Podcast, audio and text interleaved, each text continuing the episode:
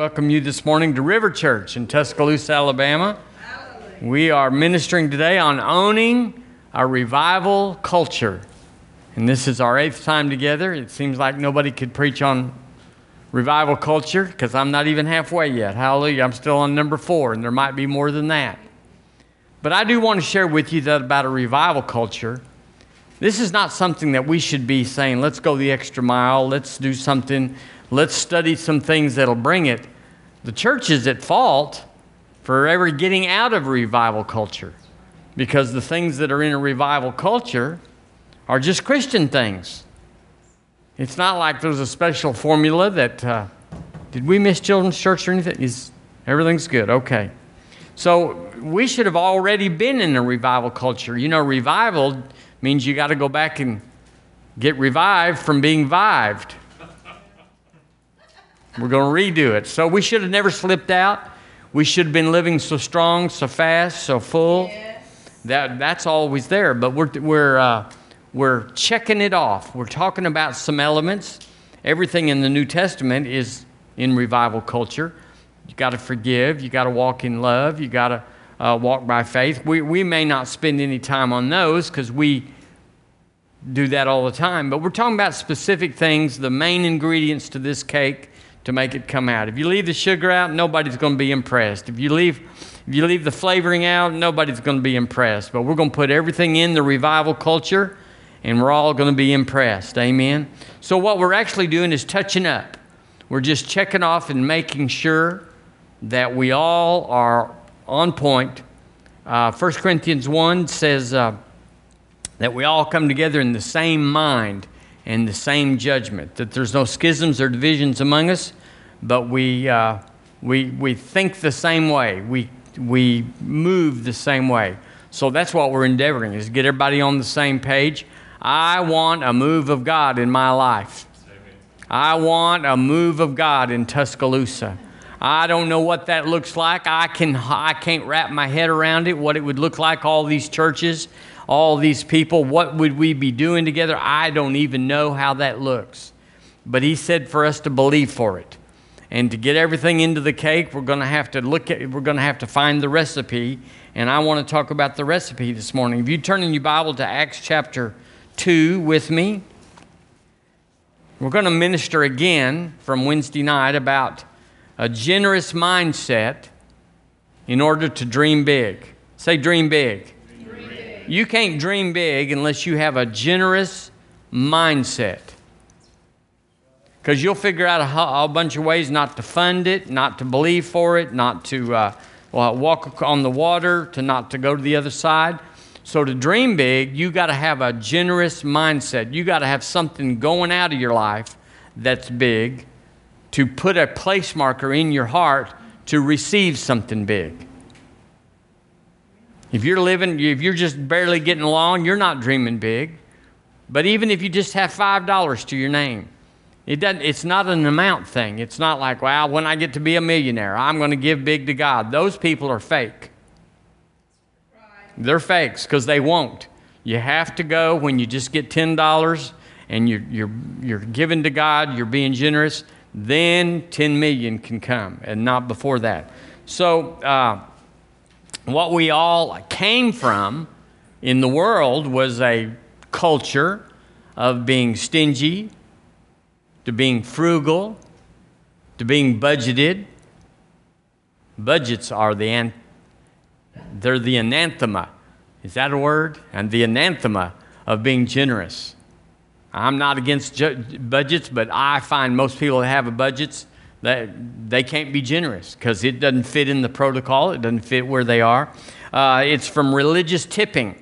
And I don't mean just in a restaurant, but it's like I'm, I'm not paying, I'm, I'm going to see what I can get by with. That's the one part of going to a restaurant or a hotel is you can give them any amount you want. They may grumble and carry on, but you can get by with it. But it's still marked in your life that you're not generous. So you, it's not, we're not even talking about church here. We're not even talking about give big in the offering. We're talking about where we all are. Uh, do you think that God would fund a generous lifestyle? Do you think that it would be like you were giving His stuff for Him? like I'm the administrator of God's stuff. It's in my checking account, but it's His, and I'm administrating it, and I have to report in. I have to check in. What'd you do with my stuff? That's a big look. That's, that's Bible. That's in Matthew 25. Do you think that God would promote a, a revival culture like generosity where we looked like, looked like salt and light? Now you don't know the waitress, but when you when you put ten dollars down on an eight dollar ticket, she knows you.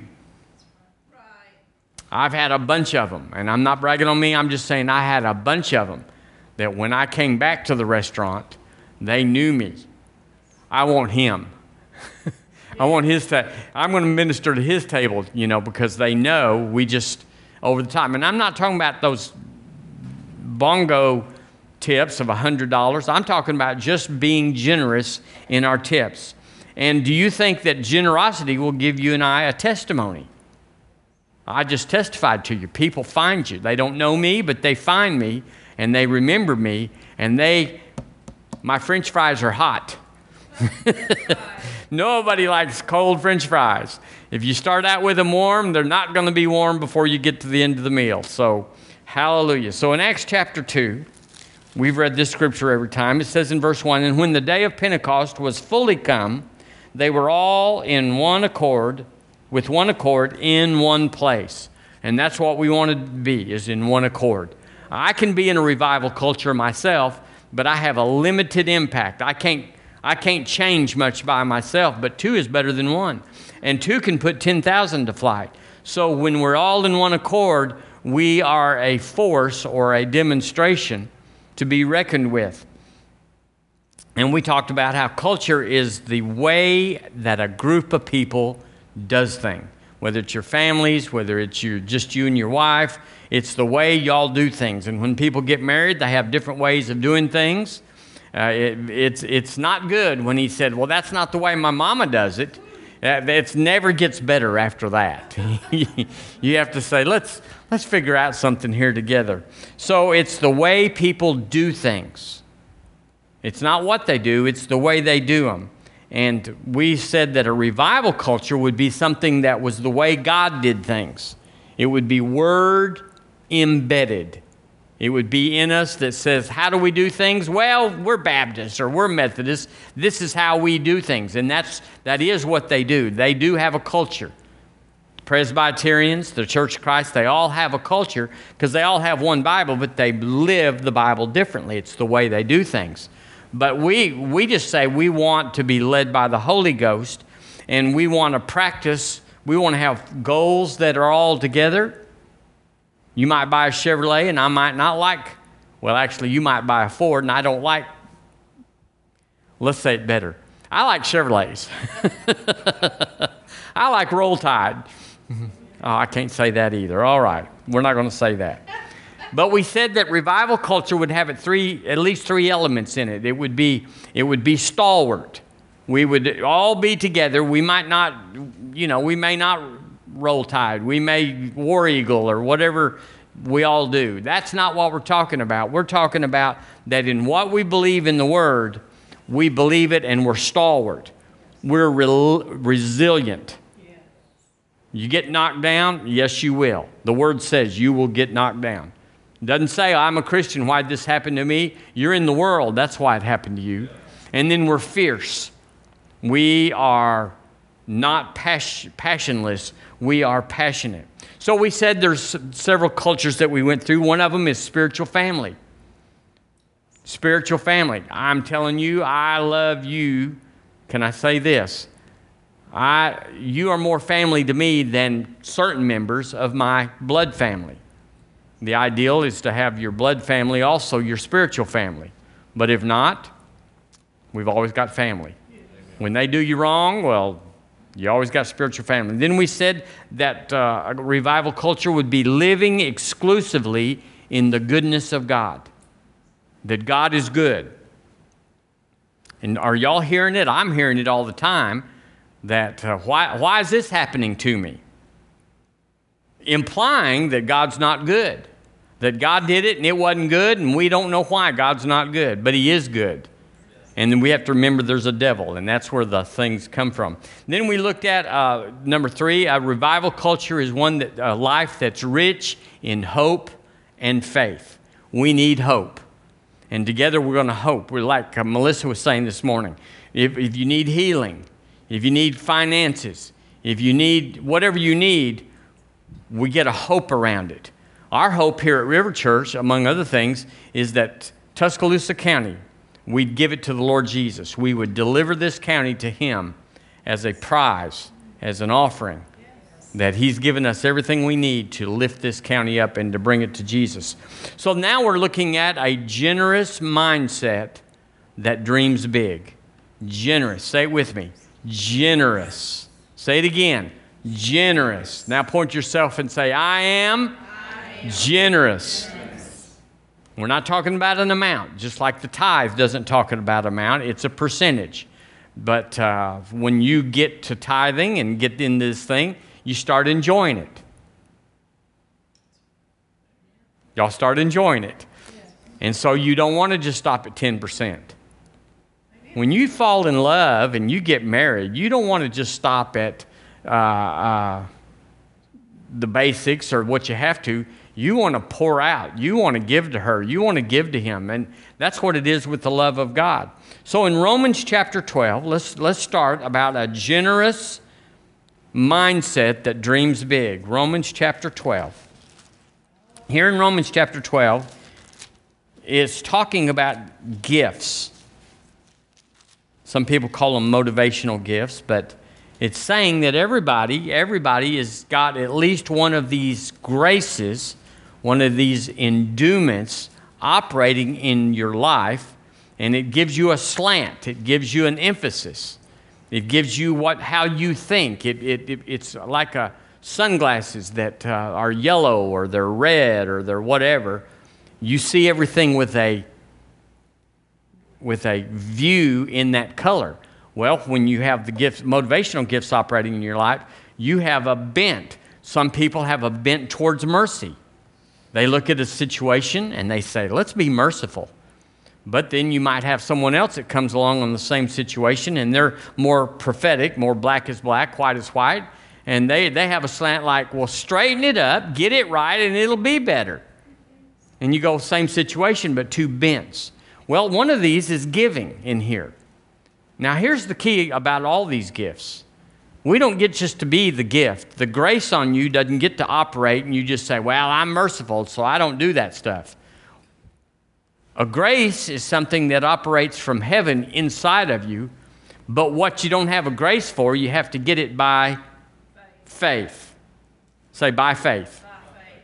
So these things are all supposed to operate in us, but we have a grace that some things operate more. People are that way. People, some people are real detail oriented. Some people, it's just like I'm flying through life and I don't see anything. Hallelujah. It takes all of us, doesn't it? Chapter 12, let's look in verse 8. It says, uh, let's look in verse 7. Our ministry, let us wait on our ministering. Or if you have the gift of he that teacheth on teaching. And then verse 8, or he that exhorteth on exhortation. And here it is, he that giveth let him do it with simplicity. And that word simplicity, if you look it up, it means bountifulness, liberality, generosity. Let him give with generosity. So there's an exhortation. Now, there's what we call, uh, uh, what do we call them?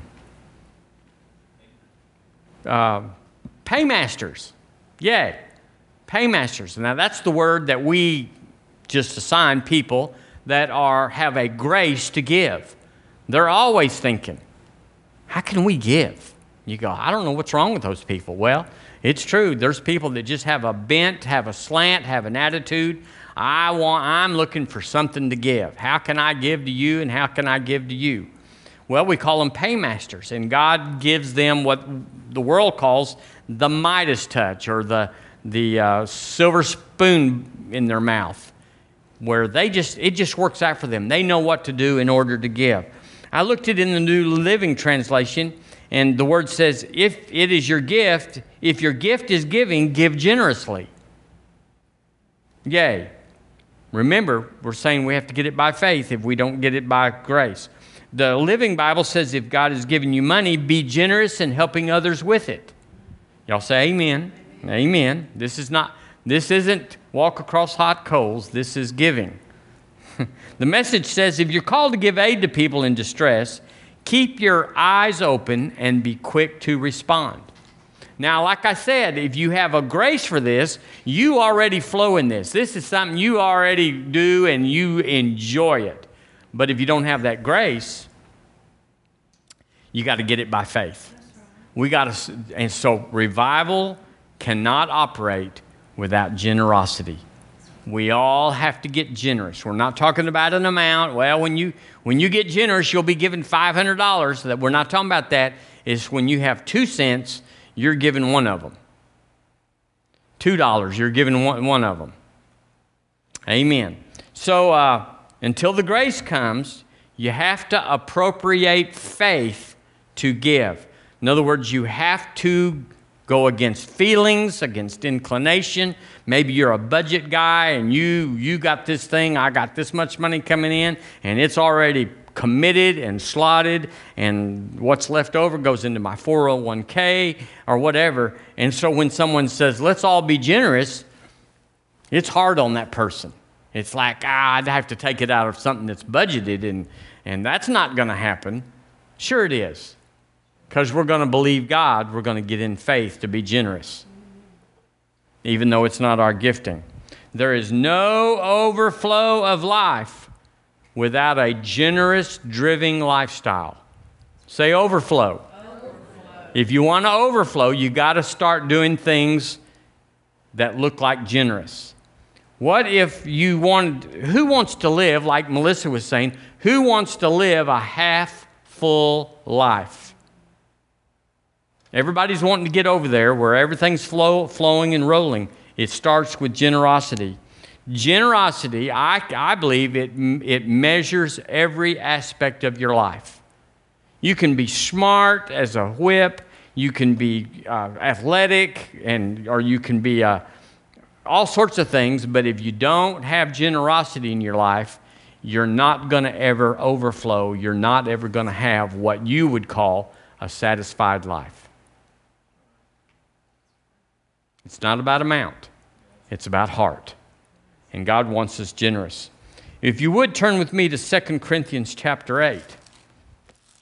Let's look in 2 Corinthians chapter 8. Now, this, this chapter is the master's degree of generosity. This is, when you get it out of chapter 8, you're on your way. It says in chapter 8, verse 1 uh, Moreover, brethren, so he's picking up things that he said in chapter 7 we do you to wit of the grace of God, in other words, pay attention, bestowed on the churches of Macedonia. Grace of God. Grace of God. Did you hear it? We want you to pay attention to the grace of God. I want more grace. I want more grace. I don't want law. I want grace. And he said, So, what did that look like, Paul? How that in a great trial of affliction, the abundance of their joy and their deep poverty abounded unto the riches of their liberality, and to their power I bear record, yea, and beyond, that's grace, their power, they were willing of themselves. Willing of themselves. Now, if you're a real budget person and you don't like to be generous, you want to you may be generous, but you've got it slotted and you're not asking Holy Ghost what we should do. You're not, you're not yielding your passions, your emotions to that. You're like, nope, resist that because we, at the end of the month, we're going to we're going to have to have this thing, this account full and that account full. There's a grace that just says, let's give it and it'll still be full. Everything will still be good because He'll be generous with me. Uh, verse 7. Let's look in verse 7. Therefore, as ye abound in everything, in faith, and utterance, and knowledge, and in all diligence, and in your love to us, look, look, see that ye abound in this grace also. So that goes back to Romans 12, where he says, Here's all the gifts, abound in all of them. but it'll be real easy in one or six of them. Amen. Verse 9 For you know the grace of our Lord Jesus Christ, that though he was rich, yet for your sakes he became poor, that ye through his poverty might, may be, might be rich. Now, uh, Barry's going to tune us up here to verses 1 through 3 in the, in the, in the Passion. Yes, sir. We're going to read this together. Beloved ones, we must tell you about the grace of grace God poured out upon the churches of Macedonia. For even during a season of severe difficulty and tremendous suffering, that's what the passion brings out the suffering. They became even more filled with joy. So we're talking about money, but he turns it over and says, It's your whole life. You're going to, you get generous in your money, and it'll change everything in your life. From the depths of their extreme poverty, superabundant joy overflowed into an act of extravagant generosity. For I can verify that they gave, they spontaneously gave. Can we say spontaneously? Can we say anytime? Not only according to their means, but far beyond what they could afford. And that's what generosity is. It's not generous if you've got it and you've already got it in a discretionary fund and it's handy and you're going to give it anywhere. We're not talking about that. We're talking about, who, Lord, who, this amount and uh, now and uh, to these people, uh, okay. There's some sort of bar there. There's some sort of uh, something there that you and I have to get over in order to be generous. If we've got it figured out and mapped out and methodically uh, can do it in our head, it might not be generous. It might be just the right thing to do or a good thing to do, but it won't give you an overflow. It won't get you over. Uh, verse 7, Barry, please. This is in the Passion. You do well and excel in every respect in unstoppable faith, in powerful preaching. So he's commending them in revelation knowledge, in your passionate devotion, and in sharing the love we've shown to you. So make sure that you also excel in grace filled generosity. So we're going to take the word of the Lord and say, okay. We're submitting it to it where the word says, be generous. We're saying, amen. Yes, sir, we will. Now turn to chapter 9. And it says in verse 9, he's still on this giving thing. 8 and 9 is all about giving. In verse uh, 9, let's look in, excuse me, chapter 9, verse 7. Every man according as he purposeth in his heart, purposeth in his heart. Now there's the bar, there's the measure. That's what it is to you. For someone that has $200 and they want to give 10 of it or 20 of it, but somebody else says, ah, 20's nothing. I've developed, I've grown, I've matured in generosity. If I had $200, I wouldn't be caught just giving 20, I'd be giving 50. You go, well, does that mean they're generous and the first guy isn't? We can be generous at every level. Generosity, or this attribute, has to grow inside. If it's structured, if it's legal, if it's lawful in your head, it's not generosity. The word spontaneous there talks about, I just had a thought about giving or doing or taking up somebody's yoke and I'm going to go do it because I thought of it. I hope you're there. I hope you're going there. Amen. The Amplified says, Let each one give as he made up his own mind and purposed in his heart, not reluctantly or sorrowfully or under compulsion. Now, see, that's, that's the law. For God loves, he takes pleasure in, prizes above other things, and is unwilling to abandon or do without a cheerful, joyous, prompt to do it giver whose heart is in his giving. Wow. Say generous. God wants us generous. Now, why would He want us generous? Well, He's trying to He's trying to build something, and the fat more we give, the more He can do it. It's not for God. It's for us. When I become generous in any area, when I when I press in and I obey and I'm spontaneous, I change. It's not the amount, it's not the situation, it's not the, the need, it's not nothing. Now, if you just give to a need because you just feel sorry for them, yay, but that might not be generous because generous means you gave to somebody that's got as much or more than you do.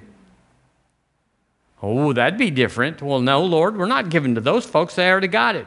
If they need a million dollars and they only have 500,000, they don't have as much as you do when you have 500 and uh, you, you only need 400. Did that make sense? Did that come out right? So it's, you can't judge that. I'm not, I've had people tell me, I'm not giving to that church because uh, the pastor drives better than me and lives in better than me and na na na na na. This isn't socialism where everybody has the same and everybody does the same. This is not socialism.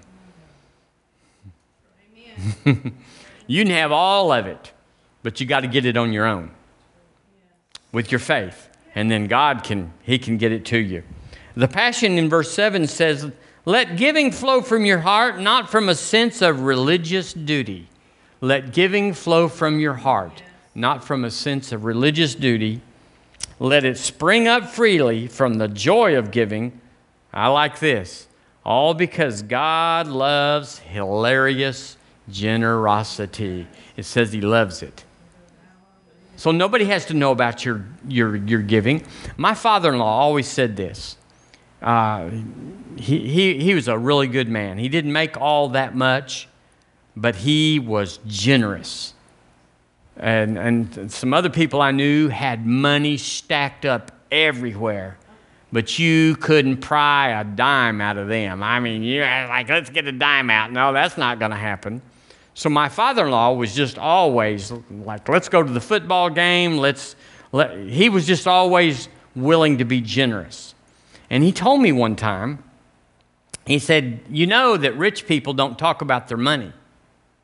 They let their, their stuff speak for them.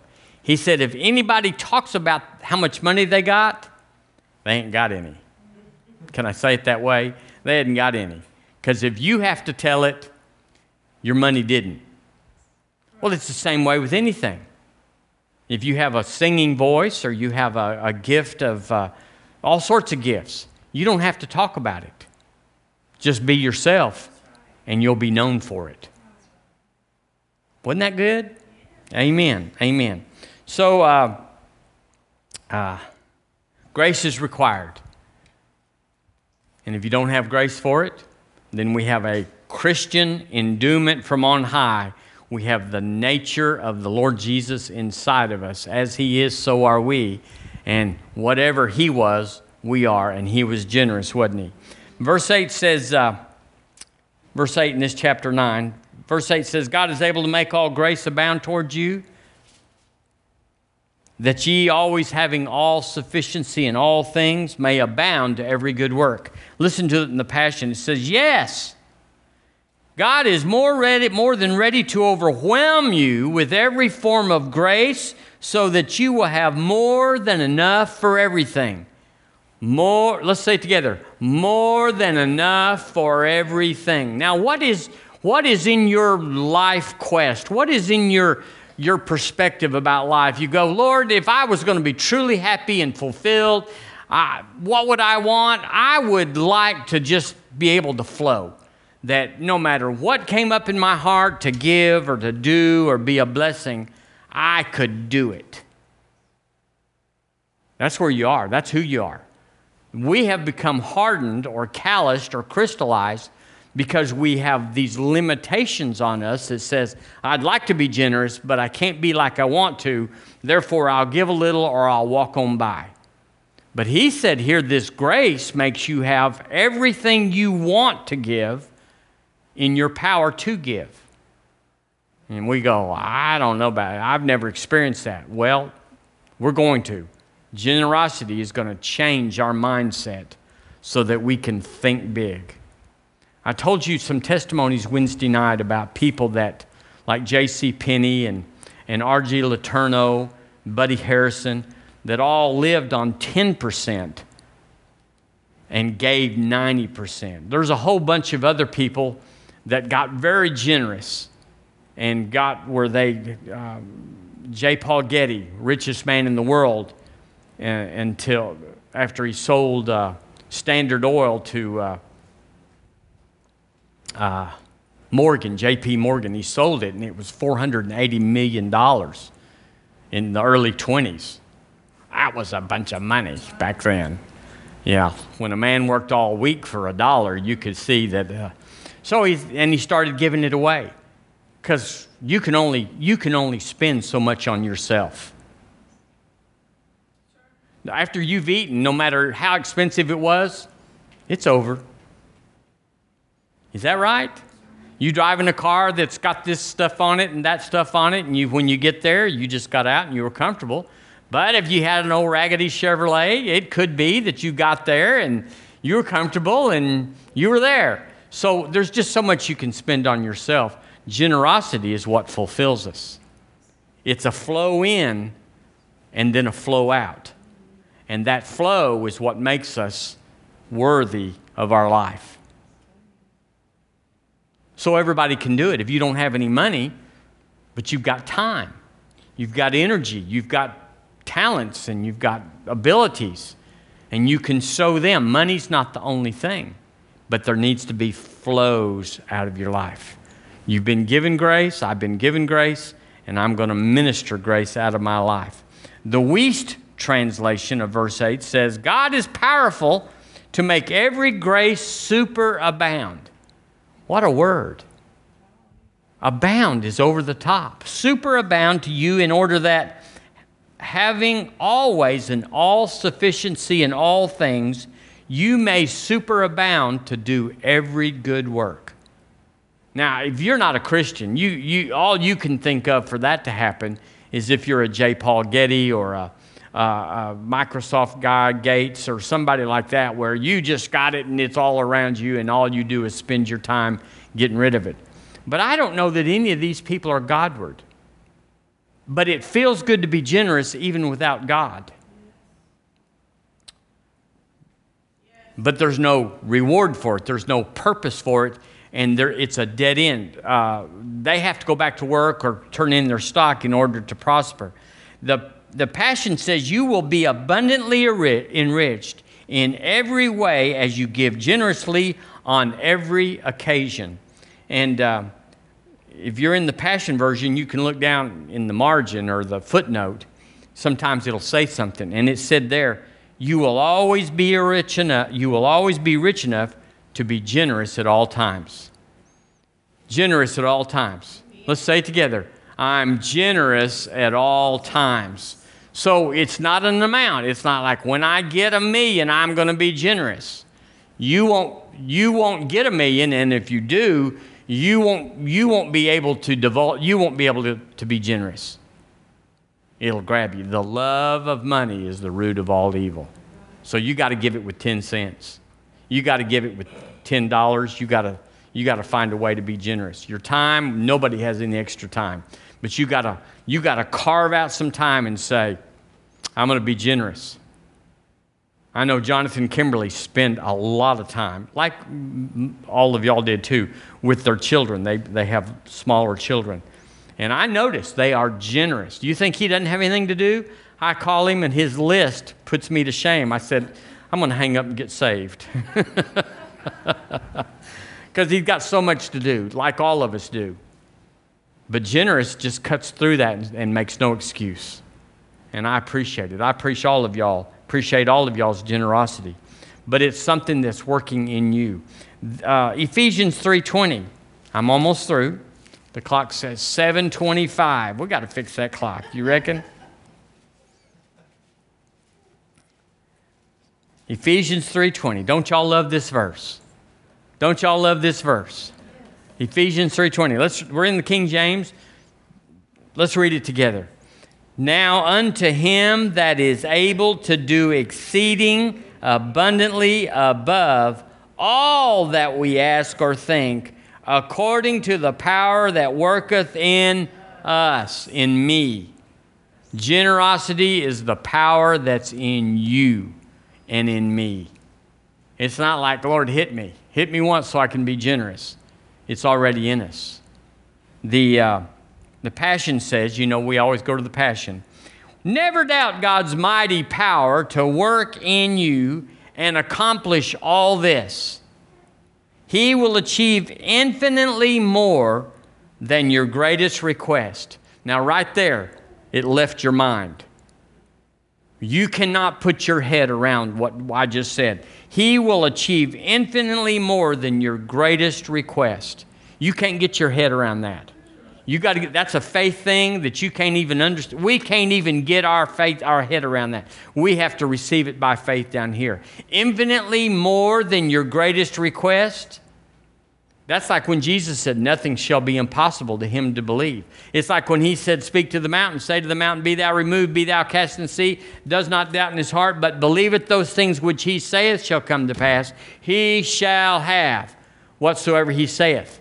What things soever ye desire, whatso things ye desire when you pray, believe that you receive them, and what? Ye shall have them. That's what this Ephesians 3:20 he said, Get in faith about it. Get generous. Get yourself so that you can receive.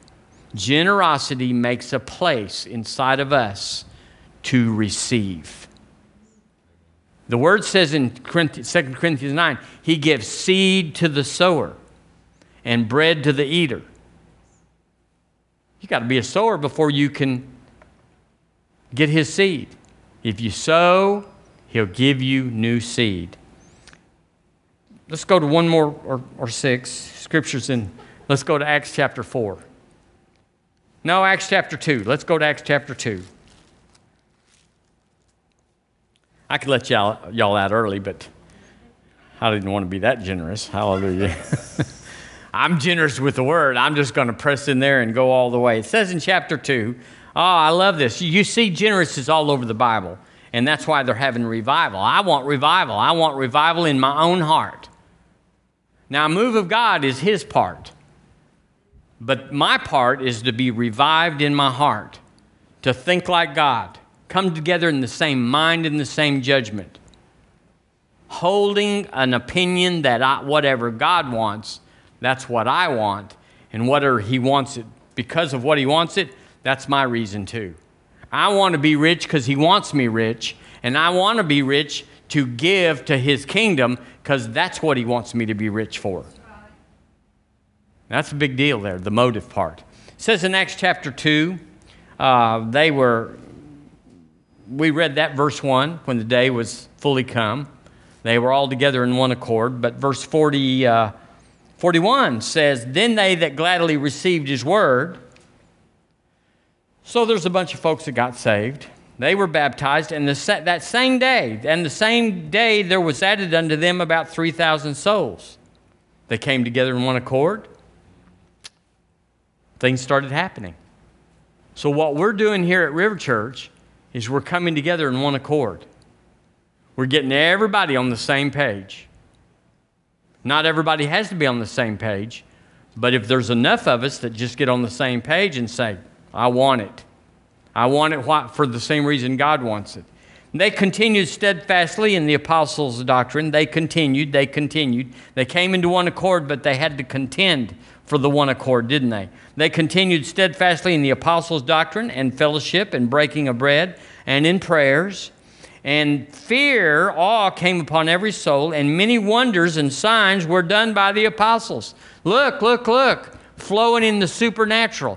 Nothing makes you happier than flowing in the supernatural. Christians, nothing excites you more than ministering to somebody by the hand and power of God. You, you don't, there's not that ice cream that exists, that filet mignon wilts in the, in the shadow of this. Nothing you can desire outside of your family is more enjoyable, fulfilling, gratifying than ministering in the power of the Holy Ghost. You say, Not so. That's just because you hadn't done it. Because you want more. Once you get a taste of that, you want to go find somebody. Come here, you.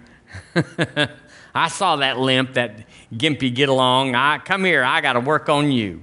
And that's what we do. It says uh, in verse 44 and they all believed, were together, and had all things in common. They sold their possessions and goods and parted them to all men as every man had need. You reckon there was a pawn shop back then? The Jerusalem pawn, hallelujah. And they continually daily with one accord in the temple and breaking bread from house to house did eat their meat with gladness and singleness of heart, praising God and having favor with all the people. A revival culture seems contrary to the world's culture, but it's what they want too.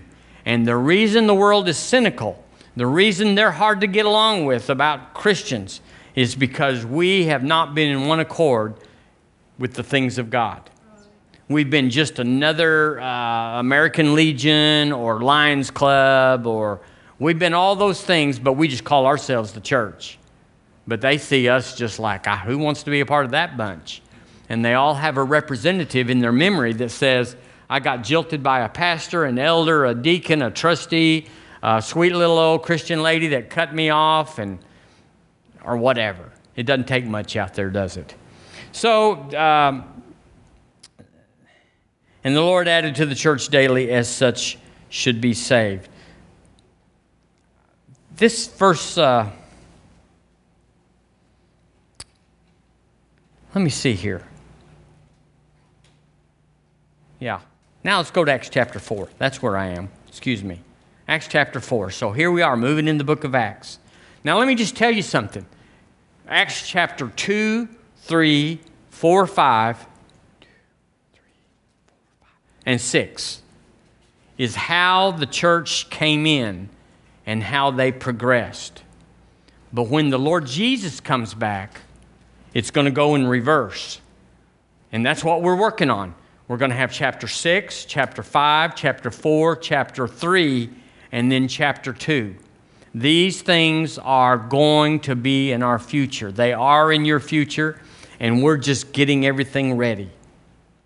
When you go to the hospital and have that baby, I hope you made some plans at home to put the little kid in when you get home, and, and uh, you know, I hope you got bottles all over and diapers everywhere and all that stuff.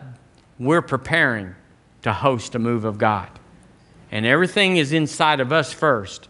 Then we'll make preparations in the outside. But when Jesus comes back, he's coming back just like he left. And the church is going to be just like he left. Amen. Acts chapter 4, verse 31. I got to get to this. I like this right here. Verse 31. And when they had prayed, the place was shaking where, the, shaking where they were assembled together, and they were all filled with the Holy Ghost, and they spoke the word of God with boldness. Say boldness. boldness. Come on boldness. Now, if you look in the in the in the Passion translation, if you look down uh, in the footnotes, it'll sometimes have an Aramaic translation. Have y'all seen that? Well, I saw it. And so I looked I wrote I wrote down that word boldness, what it means in the Aramaic according to Brother Doodly Doo that wrote the Passion. And he said it's free flowing, unrestrained boldness. Free flowing, unrestrained boldness. This person will say everything that is on his mind, flowing out of his heart, and with confidence and no restraint. it involves being frank and honest, hiding nothing and speaking directly to the heart. Come on, y'all. It is speech that is not tailored to make everyone happy, but to speak truth despite what it may cost. I'm already there. I step on feet all the time. On, uh, yeah. It is the courage to speak truth into the ears of others and then it had a little thing that says there's a Greek idiom for this word in the Greek. It starts with a P, but I didn't write it down. But this word boldness in the Greek, there's a Greek, the Greeks had an idiom for that, a little saying about someone that's that bold. And they said, if you tell me the truth, no matter what the truth turns out to be, I will not punish you for the confrontation. Let me say it again. If you tell me the truth, if you are bold with me, no matter what that tru- truth turns out to be, critical, in other words, I will not punish you for the confrontation. We think that when we speak the truth, people are going to bow up and take off, and they might initially. But if you speak the truth boldly, frankly, you don't care if it hurts, you're just going to speak it in love. The Bible says, the Bible says it will turn back around and they will appreciate it down the road. Now they may they may stomp off for a while and they may not speak to you for a while, but the truth prevails. And so back in this verse 31 it says and they spoke they spake the word of God with boldness. I was so impressed with that. That's what's coming. Boldness. The church will not look like the world. We got something to say, and we got a hell to deliver people from. We've got, a, we've got a, an abundant life to deliver people from, uh, from their, their torture, their sorrow, their suffering, and they need to hear about it. And in these last days, we're going to speak the word of God with boldness. And we just won't care because we'll be fishing them out. We'll be delivering them out of the lake and they're drowning, and we'll deliver them out of the fire and put them out. And, and we won't care. We won't care what our reputation is, what, what people think of us. Well, you might as well, I might as well go there now. Because if you're just half baked, they don't like you anyway. Because you didn't tell them the truth, it didn't deliver them. But you were obnoxious enough to say, well, you ought to fix this, or this is what I have. And if, if you're not full throttle, it just it turns them away, but gives them no benefit. So you got to keep your mouth shut, or you got to get in their life. Wisdom and discretion needs to watch over us. Right time, right place. But there's going to there's gonna be more and more opportunities in the, the Timothy says, uh, chapter 3, 1 Timothy 3 says, in the end days, and it lists a bunch of people, that, a bunch of things that people will be doing, and it says they will be unthankful. Y'all notice people already unthankful? Unthankful. Just, and it's in the church too. Unthankful Christians. It's like, whatever.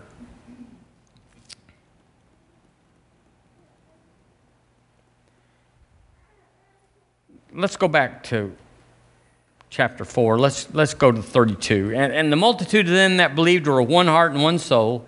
Neither said any of them that, that aught of the things which he possessed was his own, but they all had things in common. Now, let's just stop there and look at that, what that sounds like. That a need came before River Church. It was a need, so not even in this church, or maybe it was. And everybody said, Well, I got a car that I could sell. We don't really need it.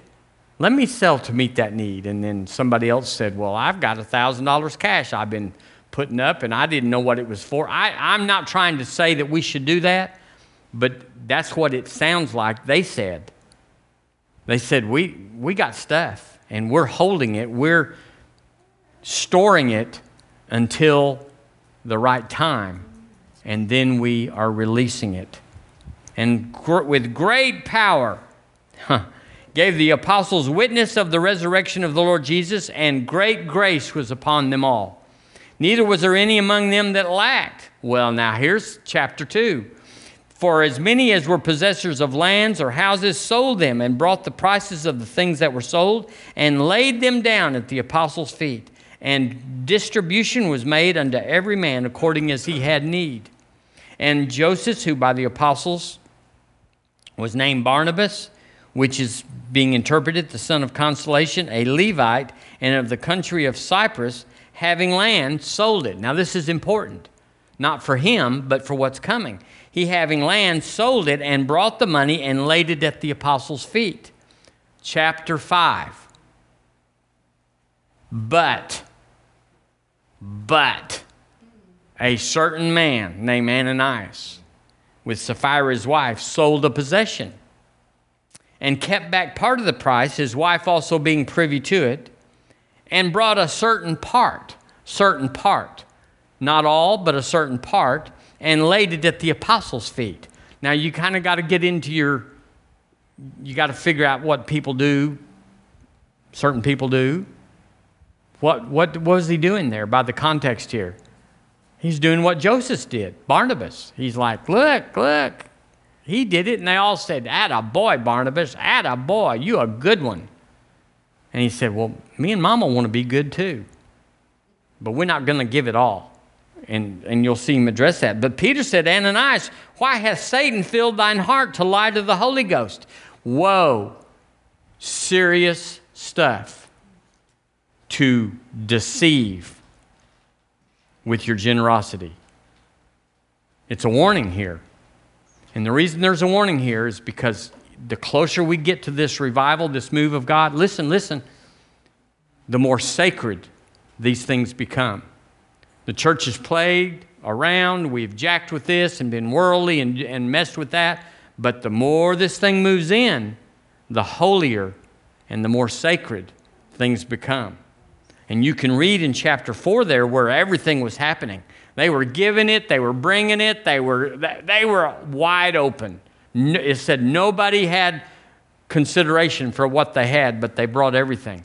And then Ananias and Sapphira said, Let's take advantage of this move of God and let's, let's have all the glory, but let's keep a little car payment back. Let's, you know, let's, uh, we want that little red pickup down at uh, Jerusalem Motors and we'll, we'll, uh, and it says, uh, But Peter said, Why Satan filled thine heart to lie to the Holy Ghost and to keep back part of the price of the land?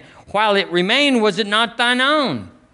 And after it was sold, was it not in thine own power? Why hast thou conceived this thing in thine heart? Thou hast not lied unto men, but unto God.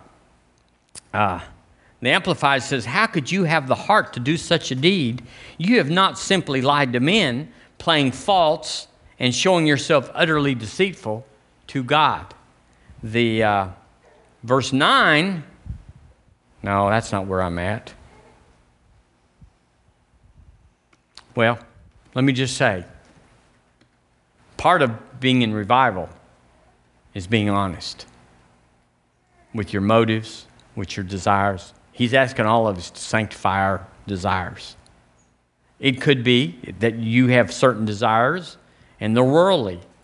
I know if you tune into a certain ministry in this nation, rightfully and goodfully, they'll teach you how to believe God for a house.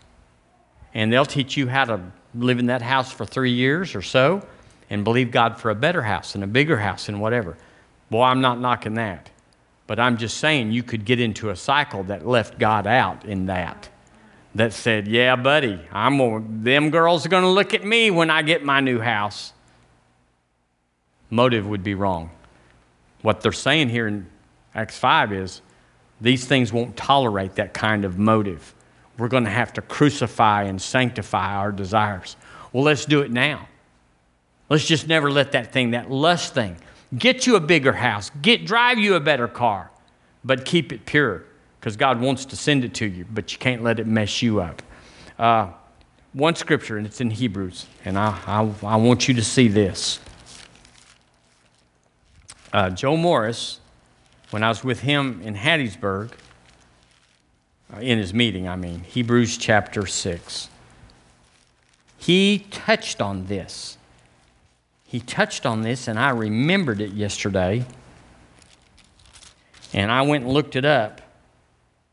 He, he did, never did reference a scripture, but I looked it up in chapter 6, verse 4. Now, look, now, the context of here, don't be, don't be messed up by the context. The context is here is how far, hard it is to lose your salvation. Say, real hard. It's real hard to lose your salvation. We are, we believe that once you're born again, it doesn't matter what kind of old rotten life you live. I know we want to send them to hell, but God doesn't. Once you're changed, because the new birth is not a decision to, to do better, it's a decision that changes you where you are different. It's not a decision that says, Well, I'm going to serve God. And he says, Well, as long as you do, it'll be well. But if you ever quit, you're out the family. God's not kicking anybody out of the family. Y'all have any black sheep in your family? Blue sheep, yellow sheep, whatever they are, that it's like, What is wrong with my brother? or my sister. They are just off the wall. We're all raised by the same parents, but they're always rebelling and carrying on. They're a goat, they butt. Well, God's not into that. So it says here, that's the context of this scripture. But in verse 4, listen to what it says For it is impossible for those who were once enlightened. So that'd be like a strong Christian, wouldn't it? Someone that's studying the Word. And have tasted of the heavenly gift, a move of God. And were made partakers of the Holy Ghost. They got all of the new birth. They got, they got healed, they got prosperous, they got, and have tasted the good word of God. And look, look, and the powers of the world to come. Now, it goes on there if they should all fall away, it, you can't renew them. But there's a long, that's a very strenuous list to lose your salvation. You have to say with full confidence, I don't want you, Jesus. I ain't going to serve you. And I blaspheme your name. And I'm telling everybody what a jerk you are and what you did and everything. You, you move towards losing your salvation. I don't even say that you that's enough. You just gotta you gotta really be ticked off at God for a long period of time, which means we have security of the believer. But the context there is and tasted the good word of God and the powers of the world to come. We've tasted some things. It's supposed to send us further. It's supposed to push us out. It's the goodness of God that leads us to change. And we've tasted the powers of the world to come. Now, when we get raptured, we won't just taste the powers, we'll be operating in the powers. But we can taste the powers here on this side the fullness of the Holy Ghost, the gifts of the Spirit, the supernatural power of God, deliverance, healing, miracles. All of that is within our grasp. And we've had a taste of it. Have y'all seen legs grow out? Have y'all seen someone delivered from cancer? Have y'all seen someone that was not going to make it? Now they're making it because of the power of God. We've all tasted of the powers uh, to come. But it's a holy thing. Once you've tasted it, you got to walk with God with it. And that's what revival is. So we're candidates. It's not like we're sitting in a in a old stuffy church that doesn't even believe there is a Holy Ghost. We we have tasted some things, and we're going to press towards more. We shall have a move of God in River Church. We shall have a move of God in Tuscaloosa County. We shall have it. Well, where is it? Everybody knows that the whole state of California is burning up because somebody messed with a match. They didn't go in there for three days and with flamethrowers and burn it down. They just match or a campfire. It was little, is my point. They messed with it and they burned up the whole state. We don't have to have a big fire, we just have to burn here. I have to burn. Say, I have to burn. We have to burn. There's nothing, there's nothing for revival to attach to until we burn. So I'm generous. I'm, I'm getting more and more generous. I, I to the end of my money and yea beyond. I, I wouldn't say this, I wouldn't like to say this, but you know I'm going to say it anyway. I used to go in debt. I used to put stuff on the credit card that I did not have money for in order to be generous. Now, I'm not saying that's smart. I guess that's foolish. Well, I know it is. But my heart was right, even if my head was stupid. Y'all are looking at me like you don't have a stupid thought every once in a while. well, yay. Yay. Let's stand up and lift our hands before heaven. And let's all in one place, in one accord, ask Him, ask Him for His promises to be fulfilled in our life. We have not because we ask not. So, Lord, we ask you right now for a move of God in our own personal lives. We ask you for revival to begin in me. We ask for the move of God to begin in me in Jesus' name. Lord, I'll do what you want me to do. I'll go where you want me to go. I'll believe you for what you want me to believe you for.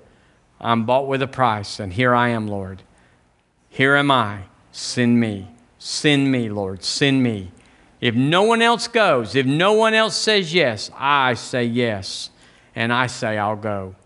Thank you, Lord, for the Holy Ghost bringing revival into our own hearts. In Jesus' name, amen. Amen. Praise God. Let's just let's just pray in the Holy Ghost just for a second. Let's seal this thing off. Ede boshiata bahadiakose. Ina mananda zudibesoti. Let's identify ourselves as Pentecostal. Abdahada basoti da bahani ambude. We say, Yes, Lord. Ebdogada bahanso teda badisoti. Gaindede bo shadida badeso tida badisai. Nombragada bo shadida bahani ambude. Sodode sute buddha sida bahandai. Shamon de bro shadida bahoni ambudai. Sokadihi. Dobregedo sita bahaso. Monda brahata bude so tadida bahandi abude. Hifrakede sutadi. Now, what'd you get? What did somebody get? Somebody got something right there as we were praying out in the Holy Ghost. Somebody got something, and the Lord wants you to say it. Let's be bold. Hallelujah. There it's coming. Now you're, you're going to let it come out. Y'all want to pray for an hour in order to get what he gave the first minute?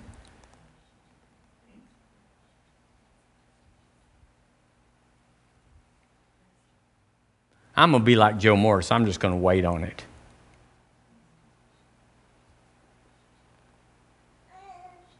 Let loose and run with my word. Let's say it together. Let loose and run with my word. Point yourself and say, Let loose and run with my word. Thank you, Melissa. Appreciate that. Well, yay. I'll do it. I'll do it.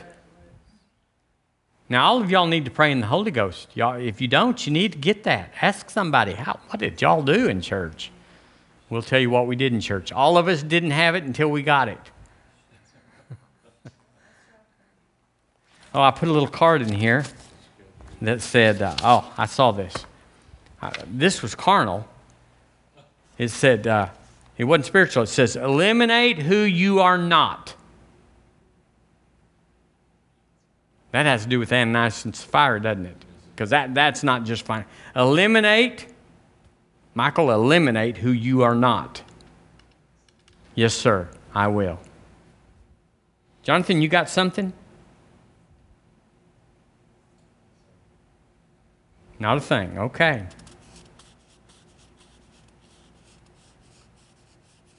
Who's got something? Mary Paul, you got something? Deborah Ann?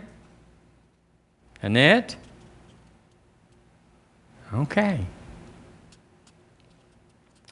Hallelujah.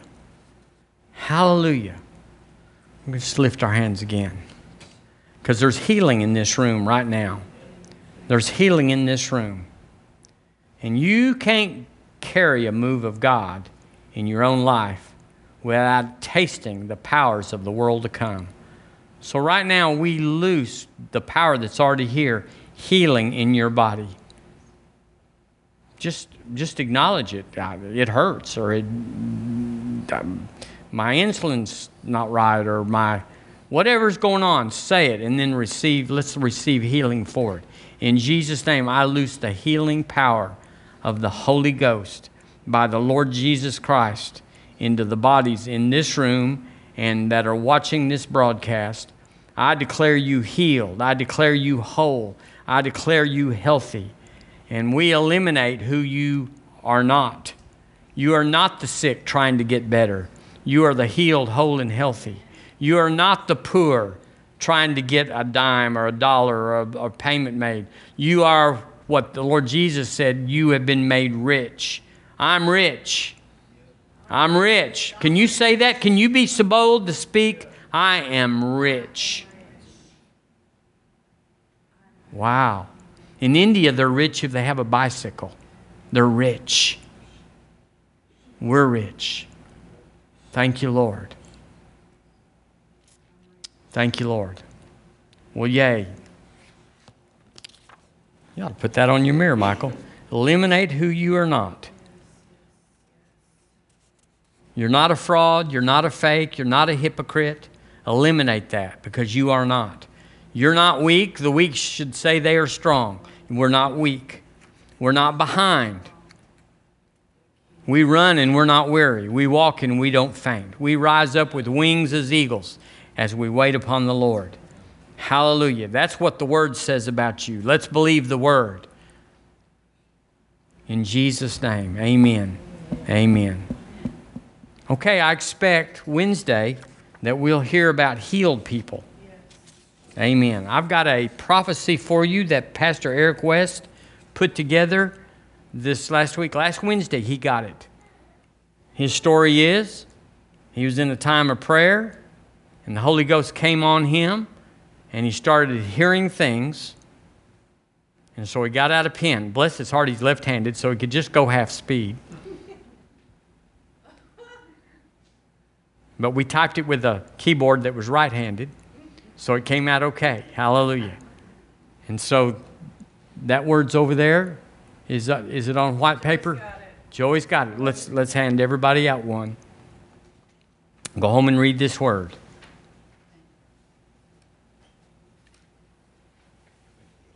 Thank you, Lord. Thank you, Lord.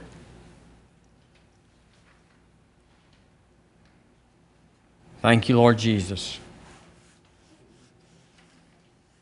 You'll be encouraged by the word of the Lord. Amen. Well, I bless you in the name of Jesus. I release you into a Holy Ghost move of God in this city and beyond. Columbus, Mississippi. Oh, yeah. And Fort Payne, Alabama. Yes, verily, yea. Your light will shine, your salt will savor.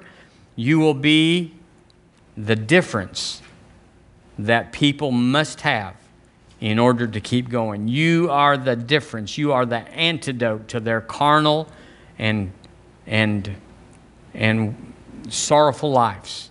So we will go and be that. I will be I will be aware of the Holy Spirit moving in me to speak or to do or go I will be aware this week. In Jesus' name, amen. Amen. God bless you so much.